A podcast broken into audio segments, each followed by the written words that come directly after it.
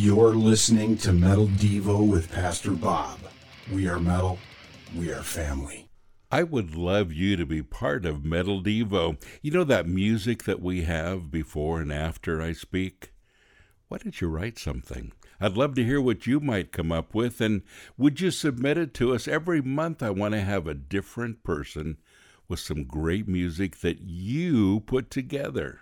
Just send your music to submissions at sanctuaryinternational.com.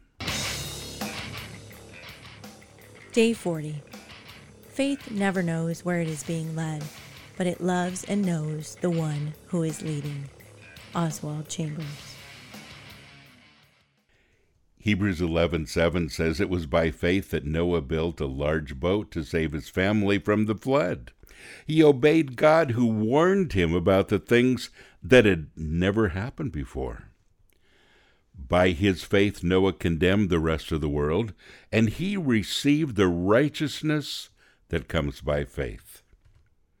And then in verse 11 it says, It was by faith that even Sarah was able to have a child, though she was barren and way too old. She believed that God would keep his promise, and so a whole nation came from this one man, Abraham, who was as good as dead, a nation with so many people that, like the stars in the sky and, and the sand on the seashore, there's no way to count them. Can you imagine God promising you a child when you're 100 years old? I'd say that took a little bit of faith for Abraham and for his wife Sarah. It was a unique miracle since God had many things to teach Abraham and his wife through this experience. And as a result, we're part of his descendants. Or even more, how about Noah and his ark? You know, since nothing like that had even existed, God had to also show him how to build it. They didn't possess the, the technology to build something that large that was seaworthy. It would almost be like God telling you to build a spaceship. Faith. That's a difficult thing to possess unless you've been trained in it or you've learned how to exercise it. And when you develop a relationship with God, you learn by experience that you can trust Him. For Abraham and Noah, their faith was a result of their relationship with God.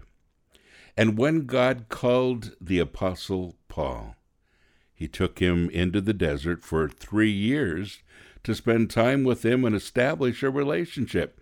It was because of the strength of this relationship that Paul was able to say, That's why I'm suffering here in prison.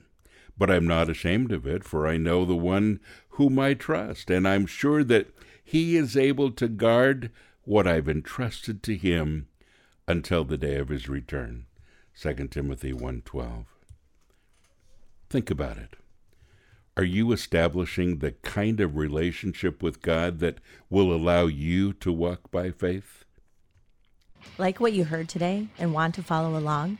Click the link in today's show notes to purchase your copy of Metal Devo and visit us at sanctuaryinternational.com. We are metal, we are family.